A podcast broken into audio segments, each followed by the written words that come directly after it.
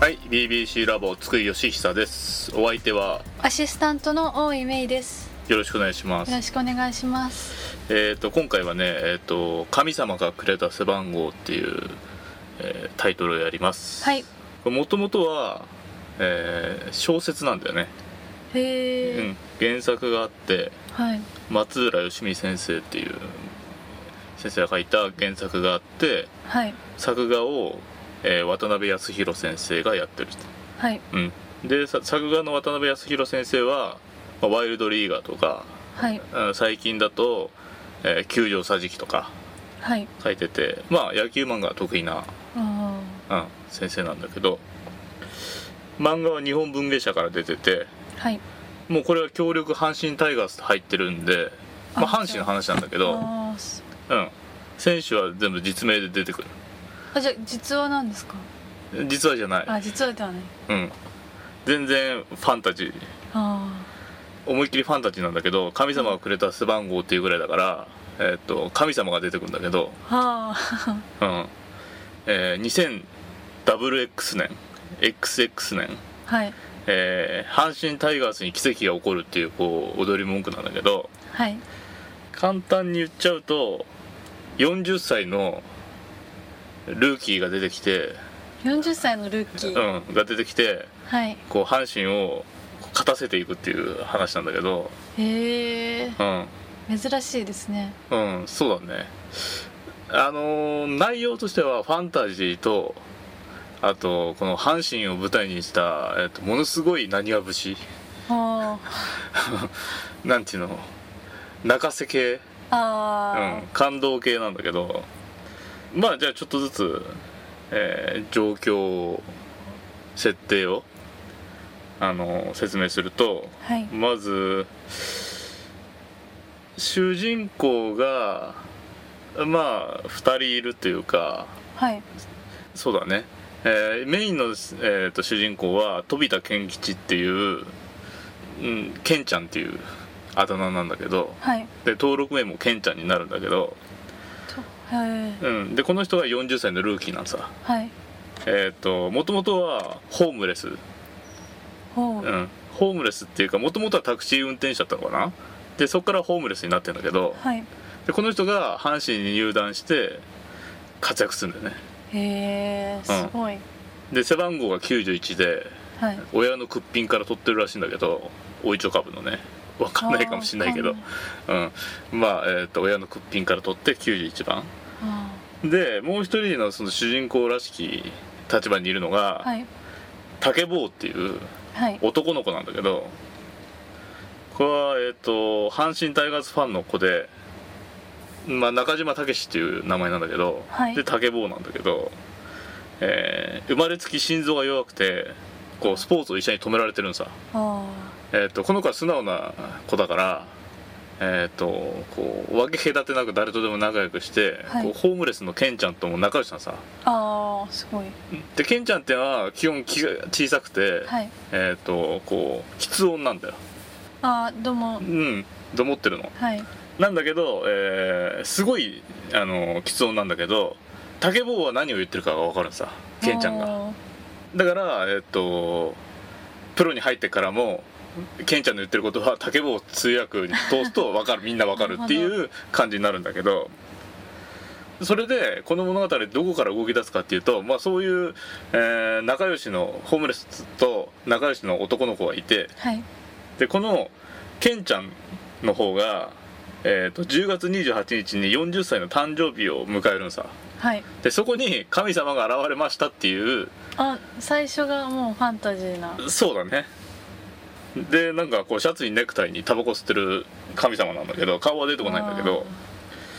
それでこのケンちゃんが、えー今年の人間大賞に選ばれましたと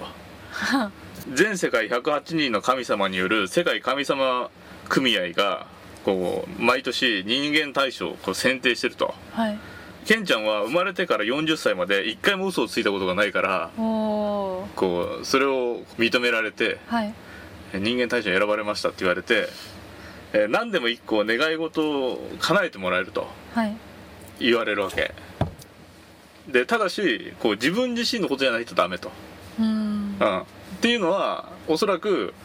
こうケンちゃんに何でも願い事1個叶えてあげるよって言われたら多分竹坊にスポーツをやらせたいっていうことになっちゃうからだと思うんだけど、はいうん、でそれはダメですよとあでそこでケンちゃんは世界で一番野球のうまい40歳になって、えー阪神タイガースで活躍してみたいっていうこうおお希望を言うわけ、はいでそれは、えー、と竹坊はすごい大のファン阪神ファンだから、えーその阪神を優勝させてやろうっていう、ああいいですねうん、あのその夢を叶えてあげようって自分がはいで、えー、とピッチングもバッティングもあのどっちも世界一になっちゃうわけすごいそう世界一の実 本当に世力界一になるんですねひょろひょろなんだけどはい 全然スなぜかポうん、運動とかやったことなくてホームとかめちゃくちゃなんだけど投げるボールもものすごくてへえでスイングもひょろひょろなんだけど当たるとめちゃくちゃ飛んでいくっていう選手になってで、えー、と極秘に入団テストを用意してもらって、えー、とタイガースにドラフトで6位指名してもらうんさはい実はこういうせ選手がいるから見てくれっていうその極秘のテストを行ってね、うん、でちなみにこの、えー、と作品は2012年かなのはい作品なんだけど、えー、と監督は岡田なんさ岡田監督はい時代なんだけどで岡田監督もちろん実名何度も何度も出てくるんだけど「そらそうよ」しか言わないんだよね 何を言われても「そらそうよ」「そらそうよ」の「そらそうよ」のニュアンスだけ で会話するっていうキャラクターとして出てくるんだけどで、えーそのケンちゃんがはい竹坊とホームレスの人人たち他のホームレスの人たちがいるじゃなはいいのこう希望になっていきますっていうあストーリーなので基本その人情話のとこで言うと,、えー、とこのホームレスの人たちはみんないろいろ事情があってで、えー、とこう不器用な人ばっかりでーあうーまく世の中渡れなくてホームレスになっちゃったっていう、はいうん、基本設定なんさ、はいみんないい人でなんていうかなこう職人だったんだけど不正を告発したら切られちゃったみたいなそうそうそうそうそうあ弾かれちゃったり